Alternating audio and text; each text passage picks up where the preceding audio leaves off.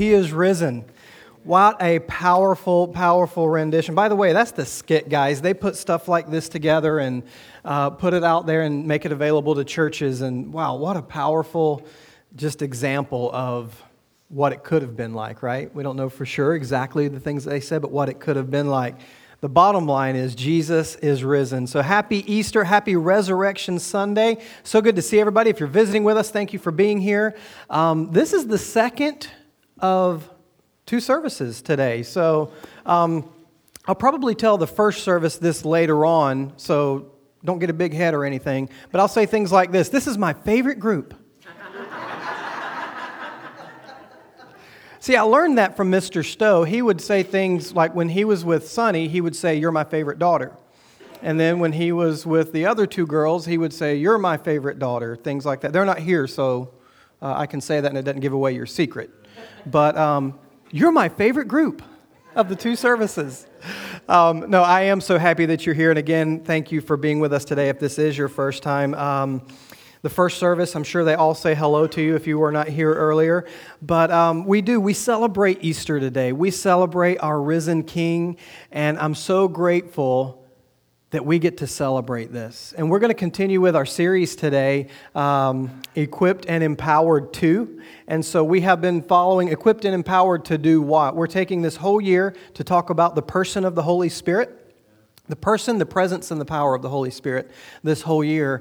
And so we know that He equips us and we know that He empowers us. The Bible tells us this.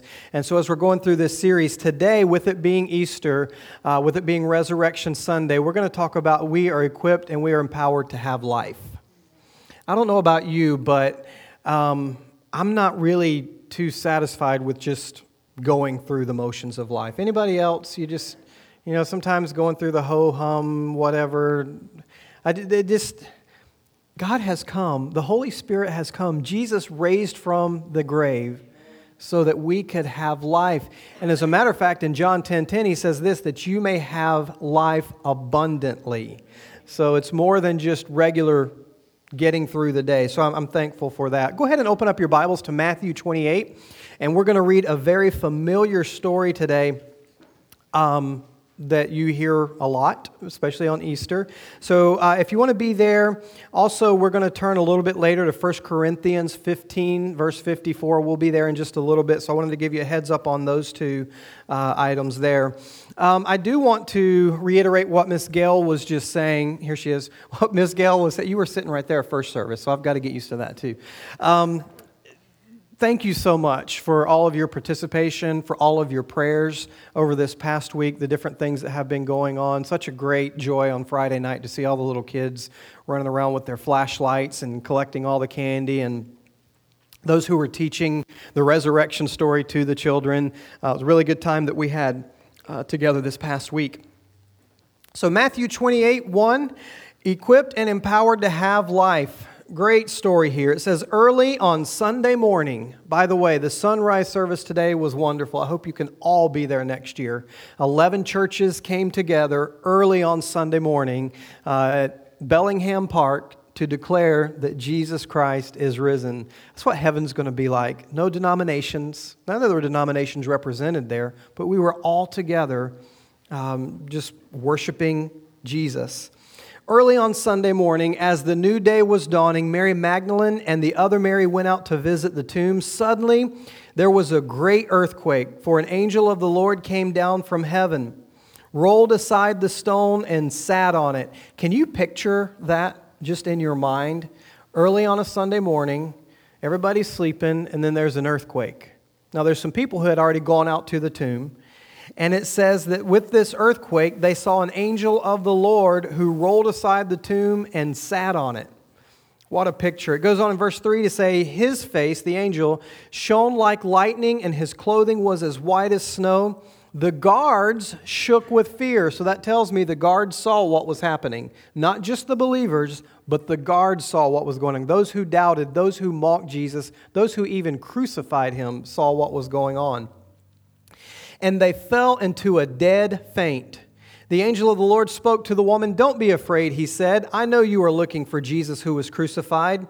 He isn't here. He is risen from the dead, just as he said would happen.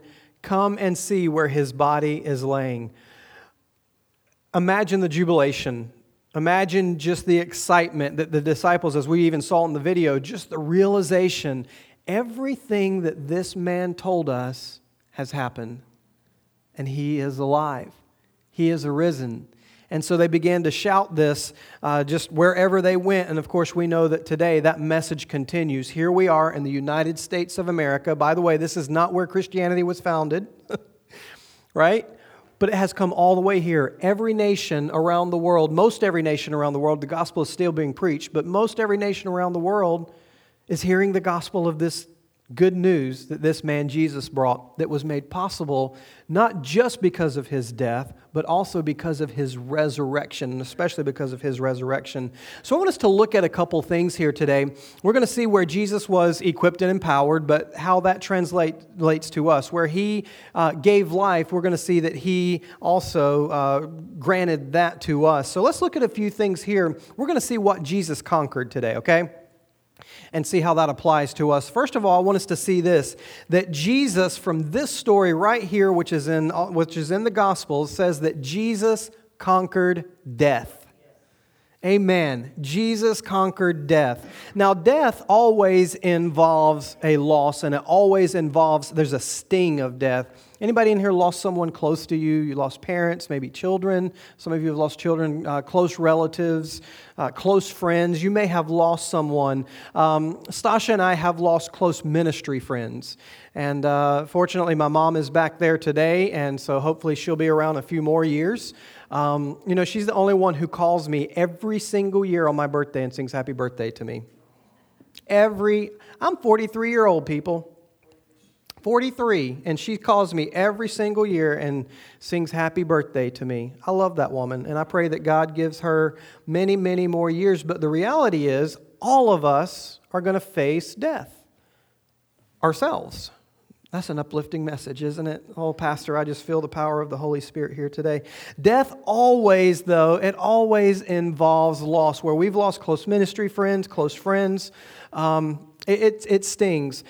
It even involves maybe you haven't lost anyone close to you, but if you've had pets, you've lost pets. Anybody ever lost a pet before and it just Man, you bawled your eyes out. Many of you remember if you were here last January, Sasha's first guide dog uh, died on January the 1st. I still cry about that some days. He was like our uh, third child that we had, and now we have West, who's our fourth child. But um, I remember how, how difficult that was. And of course, we've had other dogs that we've buried. So whether it's, you know, a pet, whether it's a human, obviously a human life is far much more of a, of a loss than, than a pet life, but we felt it. That's my point. You feel the sting of death that's there.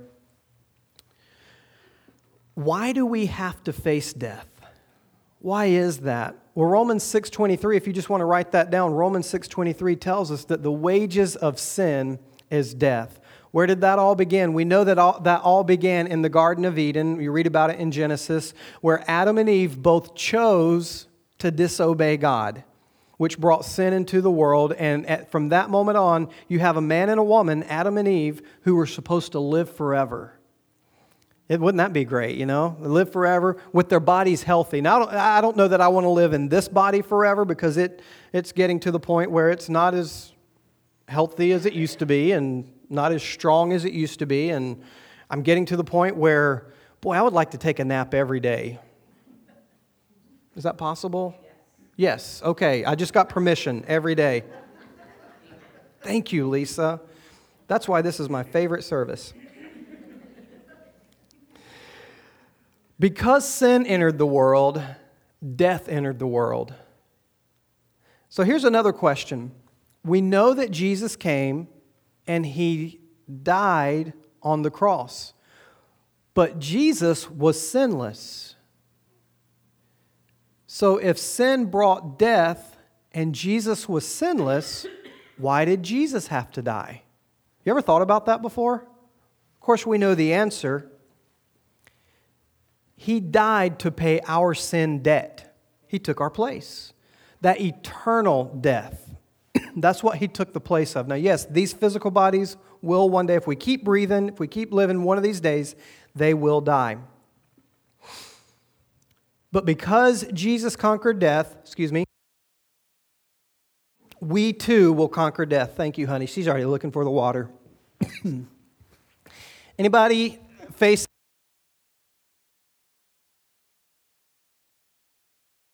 That is part of the curse.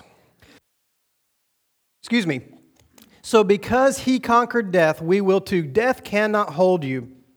Your physical body may die, but your spirit may, will not. Because why? Because Jesus paid the price. You know the song, Jesus paid it all? All to him I owe. Sin had left a crimson stain, but Jesus washed it white as snow. Here's what we know that Jesus conquered death. Here's what 1 Corinthians 15 tells us. I told you, kind of gave you a forewarning on that one. but 1 Corinthians 15, verse 54 through 57 says this Then, when our dying bodies have been transformed into bodies that will never die, this scripture will be fulfilled. Death is swallowed up in victory. Old death, where is your victory? Old death, where is your sting? For sin is the sting that results in death, and the law gives sin its power. But thank God, that's why we celebrate Easter. That's why we celebrate Resurrection Sunday. But thank God, He gives us victory over sin and death through who? Jesus Christ, our Lord. That's who it comes from. So we, we, while we may mourn the loss of those we love, we rejoice in those who have died in Christ because we know we will see them again. The sting of death is very temporary for those who are in Christ. Quick story to illustrate this. My wife was um, back in high school. Long before I met her, I wish I knew her in high school, but long before then, um, she was on her way to a youth summit in California. I think I'm telling that right. That's what I said this morning. No, but it's okay. So she was on her way somewhere. She was on an airplane. That's all that matters. So you were, you were flying to Charlotte? We could have been soulmates then. We were already married?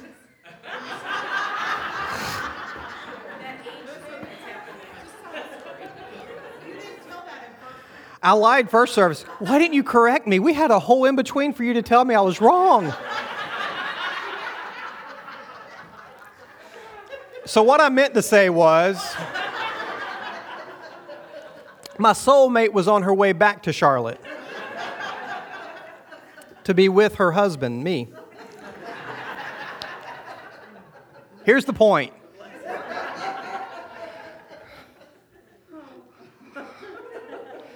I'm going to have to apologize to the first service next week. Somebody write that down. Remind me. So, anyway, she's on her way back on this flight, and there's this kid who's going to a youth summit. My wife was not, she was returning to her husband. So, she's, this kid is on her way to a youth summit, and he's crying. He's, he's scared. Anybody scared to fly on an airplane? Anybody in here? There's a few on the first. I got some brave people in here, right? Uh, yeah, going to Jamaica last year. You were a little scared. I remember that, but we were able to hold your hand the whole time and it was all good. Here's what Stasha does. Here you have this boy who is very scared. He's whining, he's crying. My theory is he was hoping to get sympathy from the girls, but they were thinking you're a big sissy, you know, so that wasn't working. So Stasha turns around. The youth pastor's comfort didn't help this boy, the girls didn't help this boy. So Stasha, wise and married to a great husband at the time, turned around and said, Hey, I hear that you're going to a youth summit. Is that true? He said, Yeah, and you're scared of flying, right? And, you know, she told things, I'm assuming, I may be wrong, but told this kid things like, You know, I've flown many times, da da da da, you're going to be fine. And besides, look at it this way You're a Christian, right? And he said, Yes, I am a believer. She said, Well, here's the thing. One or two things are going to happen. You're going to get to the youth summit, you're going to get off, and you're going to have a great time. Or this plane is going to go down, we're going to crash and burn, and you'll immediately be in the presence of God. So it's a win win situation either way. And she said she didn't hear anything from that kid from that moment on who was right behind her. Did I tell that right? Okay, good.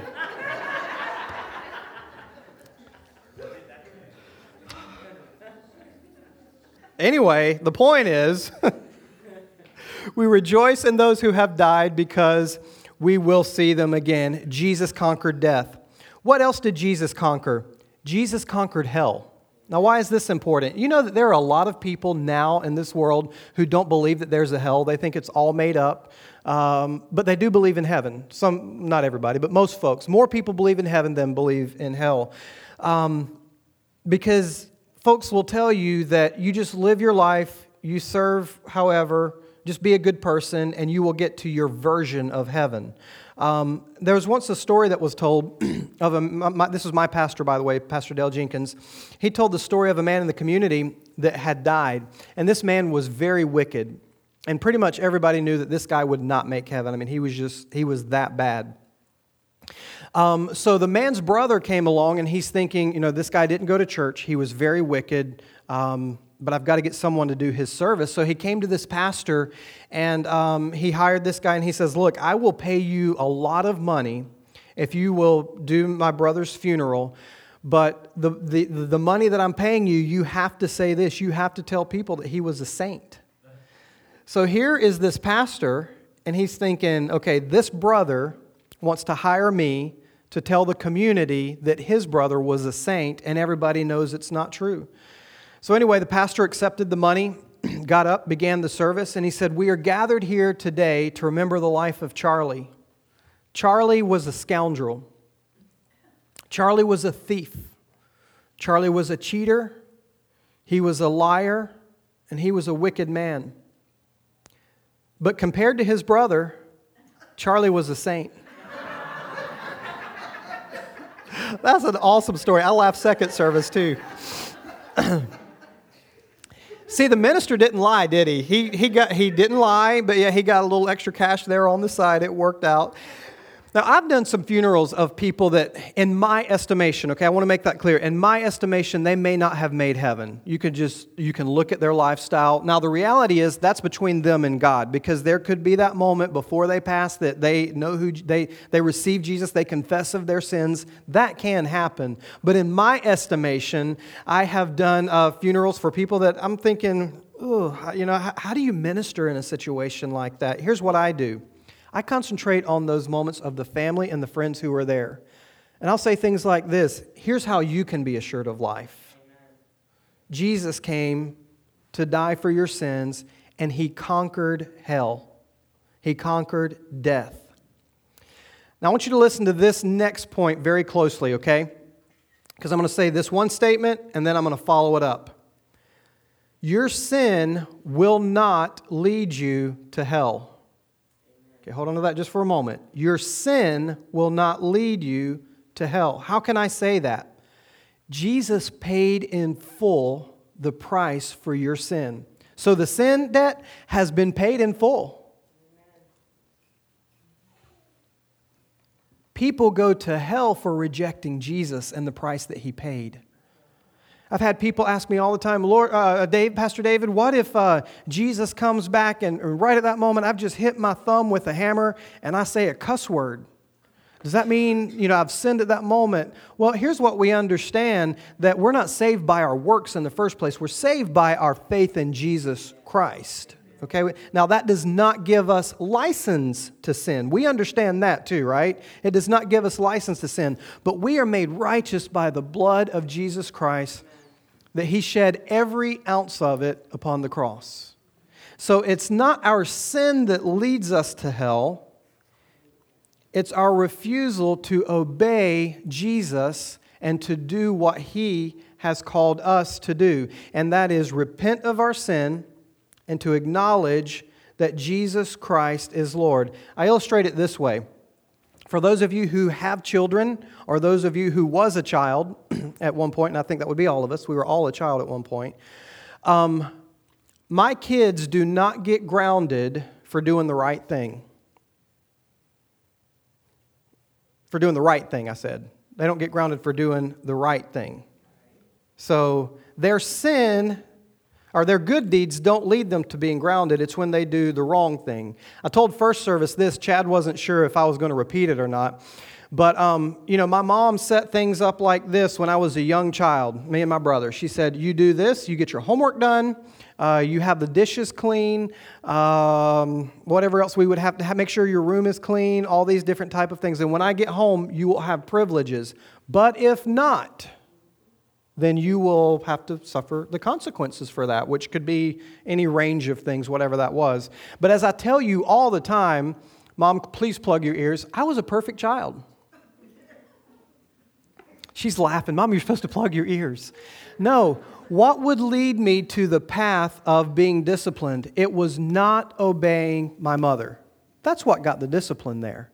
And in the same way, as we look at this, God has given us a path to life, and He has given, there's a path also that's been laid out for death.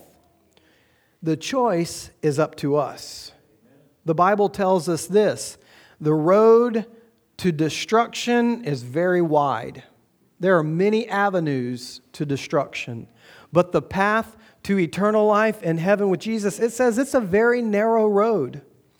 But here's the thing Jesus paid it all. He paid the price for us to be eternally in heaven with Him. It's our decision to obey or to not obey. So that's how we can say things like this Your sin will not lead you to hell. You go to hell for rejecting Jesus Christ. So we have a mission as believers to do this that is to go out and to tell the world that there is hope and it's found in the risen Savior, Jesus Christ. You've heard this question before, and I, I just kind of answered this. How can a loving God send people to hell? Well, first of all, He is loving and He doesn't send people to hell. He gives us a choice. The choice is up to you. You know, our Stasha and me, our marriage would not be that wonderful if I made her, if she was made to love me. I am thankful that she chooses every day to love me.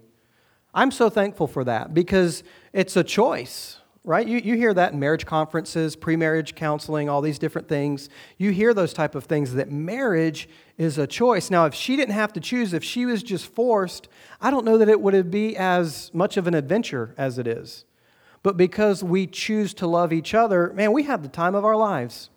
We enjoy it. You know, I choose to pursue God. I choose to love Him.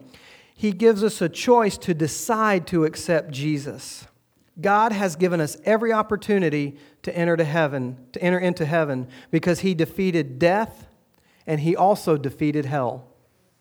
Revelation 1:18 he says this, I am the living one, I died, but look, I am alive forever and ever, and I hold the keys of death, hell, and we're also going to see in our third point, I hold the keys to the grave. The worst sinner and the best behaved sinner will all end up in the same hell without salvation through Jesus Christ, the one who conquered hell, the one who conquered death. Let's also look at this. Jesus, point number three, he conquered the grave. Now we're going to break this down into a few subpoints here as we're looking at how Jesus conquered the grave, because that's what we're celebrating today the fact that we have a risen Savior. As we celebrate in just our church tradition, we know that on Friday, um, that's when he, he, was, he died. Uh, Saturday is the time that we know that he was in the middle of this thing of getting the keys to death, hell, and the grave, and he was conquering all of those things. Um, but we also know that on Sunday, we celebrate the resurrection, but in between the crucifixion and in between the resurrection, there was a whole bunch of conquering going on. And part of that was the grave. Without the resurrection, we have no gospel. You know, there were a lot of people that died on the cross back during this time period. That was the Romans' preferred way of killing people a very slow, torturous death. Now, I don't like to think about that. You know, I, I think any of us would not want to have a miserable, slow, and I'm not going to spend a whole lot of time on that because it's kind of like, oh. But anyway, that's the way they did things. It was very slow. But only one person rose from the grave, and that was Jesus. Everyone else, they were put into the grave, but they didn't come out of the grave. Jesus conquered the grave. So let's look at this. Without the resurrection, we have no gospel. We're going to look at some factors here that assure us that Jesus actually rose from the grave. And as we read here, we know that the disciples saw, a couple of the ladies saw it, but we also know that there were some guards that were there. They saw this as well. And then other people called and came and, and saw the empty tomb. So here's the factors that, that assure us of this. First of all, the Bible tells us that this tomb that Jesus was put into was a brand new tomb. Now, for us, we think we dig graves for people all the time. They get their own grave. In this particular culture, what would happen is you would buy this particular rock and you may there may already be a cave there there may not be but you would dig your own um, tomb as it were and all of your family members would be buried there now why, it is, why is it significant that jesus was the first one in here is because again the families would use the same tomb for loved ones well the point that could be argued here is that critics could have argued that there was confusion about whose remains were missing so, well, you know, that was, that was Aunt Bertha, really, who's, who's gone. This over here is Jesus. These are his bones. You know, they could have said things like that. Um, whatever they wanted to say, uh, could have made up stuff. But it was a brand new tomb. And when they looked in, they saw the folded garments, and there were no remains that were there. So it was a new tomb. It was also a prominent tomb. Why is this important? Well, the Bible tells us that there was this man, Joseph of Arimathea. He was a very wealthy man who donated his tomb for Jesus. Now, this was not a common practice. Joseph was well known, it was a prominent tomb, he was a prominent person. Everyone who would have seen and known about this. Did you hear what Joseph did? He gave his tomb to this guy, Jesus, who claimed to be the Son of God. But also, all the eyes were on this tomb because of Jesus' claims that I will raise again. So people were looking at this. A prominent person owned it, they knew about it, they were looking at it. We also see that it was a nearby tomb. Now, why is it important that it was even a nearby tomb? Why is it, you know, it could have been a distant tomb? Well, we have to understand this that Jesus was laid in the tomb just before the Sabbath. To understand the Jewish culture, when the Sabbath would approach, which always came at sundown, when, when the Sabbath came, you could do no work. And you couldn't, you couldn't touch a dead body, all these type of things you, you were not allowed to do. Um, Jesus was on trial all night the night before. He was crucified at 9 a.m. The Bible tells us he gave up his spirit around 3 o'clock. So, whenever the sun sets from 3 o'clock, you know, probably around 6 o'clock, 7 o'clock, whatever time the sun was setting there, they didn't have a whole lot of time to prepare his body. So, the tomb was even nearby. Why is that important? Because, again, people would be able to see where this tomb was. It wasn't far out of town enough where they could get it there. We also know this being a nearby tomb, there were some things that happened that are going to sound kind of crazy until you realize, well, wait a minute, a dead man was raised from the grave, so maybe it wasn't crazy after all. Here's what the Bible talks about it says things like this When Jesus died, there was an earthquake, a great big earthquake that happened. Darkness covered the land. We also read throughout this story that there were actually people who were once dead who had been raised to life because of the power of the resurrection that was happening. It gives new meaning to the zombie apocalypse. But this was real. There are actually there are written accounts of this happening to where people, or, or I should say, the stories that were told throughout time uh, that, that, came down through history. Uh, people were raised from the dead. But it also says this that when Jesus died, the, the veil in the temple was torn in two from top to bottom. I want you to picture this with me, okay? We're going back to culture just for a moment and the way things were in the Old Testament. If this was the synagogue, the presence of God was in the Ark of the Covenant up here. You could not access up here because there would be a veil, there would be a curtain that was here that went from the ceiling to the floor. And just imagine the ceiling much higher than this, but from the ceiling to the floor. The only person that could go back here at the time was the priest. And if the priest hadn't purified himself and been made holy, he would die if he went back here because the presence of God was so strong. So, why is it important again that this veil that separated the people from the presence of God. Why is that so important? Because Jesus' sacrificial death on the cross gave us access to the Father at that moment, to the loving Father. And it was torn from top to bottom. Now, if I had a curtain hanging here today and I tore it from top to bottom, how would I get up there? Well, I'd have to have a ladder or something, right? But I, I, I, couldn't get up there myself. If I was down here, I could probably rip it from the floor up because I would just take it and, you know, just kind of keep working my way up and tell Doug to run with one side. I would, but it was from top to bottom.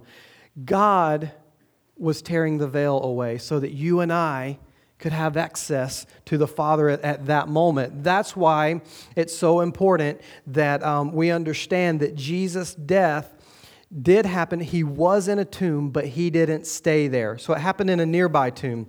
We also understand this it was a sealed tomb. Why is that important? Well, Roman guards sealed it to show that it could not be tampered with. So it was sealed up. You can't get to it, you can't get in it.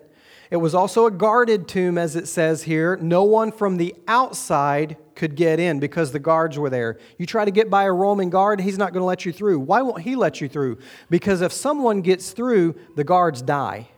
That was the punishment that would happen there. So it was a guarded tomb. We also see, after Jesus arose from the dead, that it was now an open tomb. So it had been sealed, it had been guarded, but now it was open. Now I want to point this out. This tomb was not open for Jesus to come out. He was not standing inside the tomb saying, Excuse me, guard, can somebody let me out of here? I'm alive. No, God had done this. His Father had done this. Jesus was gone, He wasn't in there.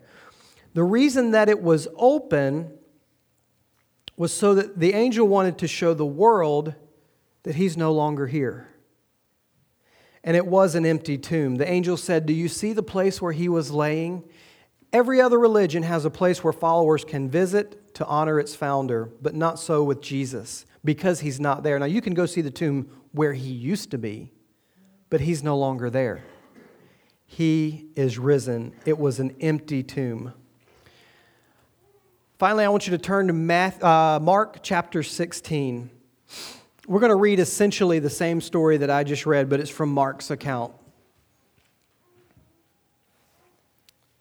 Jesus conquered death, hell, and the grave. A new tomb, a prominent tomb, a nearby tomb, a sealed tomb, a guarded tomb that was now an open tomb, and it was empty. Mark 16, 2 says, Very early on Sunday morning, just at sunrise, they went to the tomb.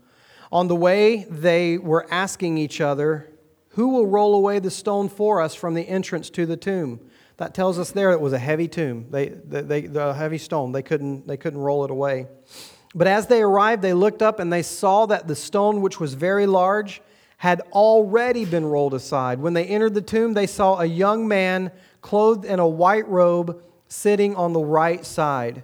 The women were shocked, but the angel said, Don't be alarmed. You are looking for Jesus of Nazareth who was crucified. He isn't here.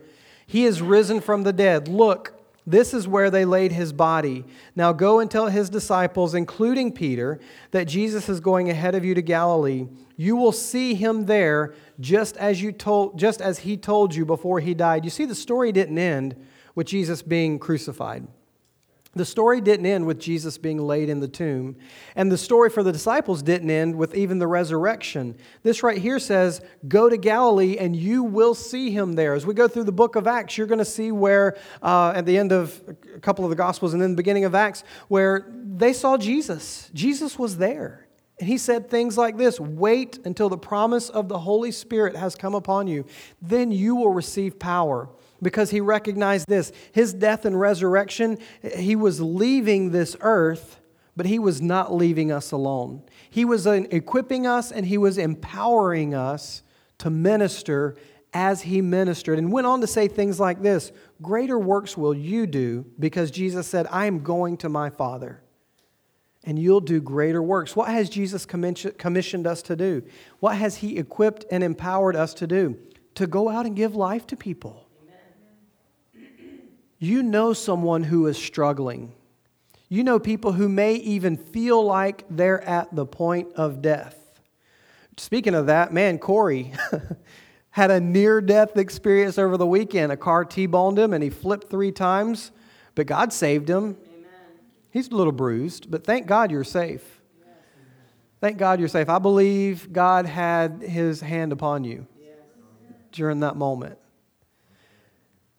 God saves his people. He does. And you know, yes, there are there will be a time unless Jesus comes back, there will be a time where we will face death. But until then, we are called to live life. Amen. Satan comes to steal, kill and destroy. Jesus says, "But I have come to give you abundant life. What's the pathway to that abundant life in this world that we live in that can keep us down, that we can't get ahead? Acknowledging Jesus Christ as Savior, as God's Son who died on the cross, who was in the grave, who rose again. It seems far fetched, I know that, but it's the power of, God, of the gospel. It's the power of God. It's the gospel. I'm going to have Lisa come on up. She's going to close this out here as we. Can you stand with me? I want to pray over you, but I want to read this scripture over you as well. It comes out of Romans 8 11. It says, The Spirit of God, who raised Jesus from the dead, lives in you. How did Jesus rise from the dead? It was the Spirit of God. God has called us to life. And just as God raised Jesus from the dead, he will give life to your mortal bodies by the same Spirit living within you. We are assured of those who are in Christ are assured of life after death because of the resurrection of Jesus Christ.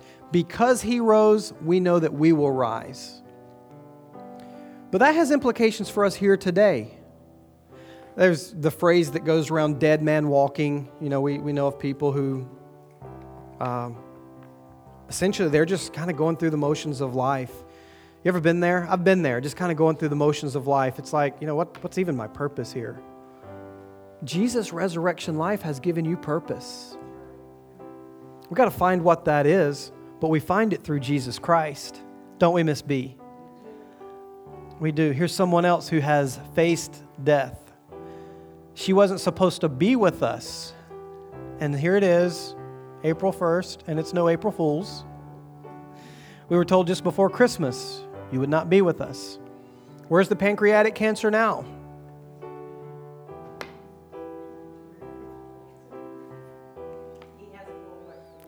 Amen. There's more work to do.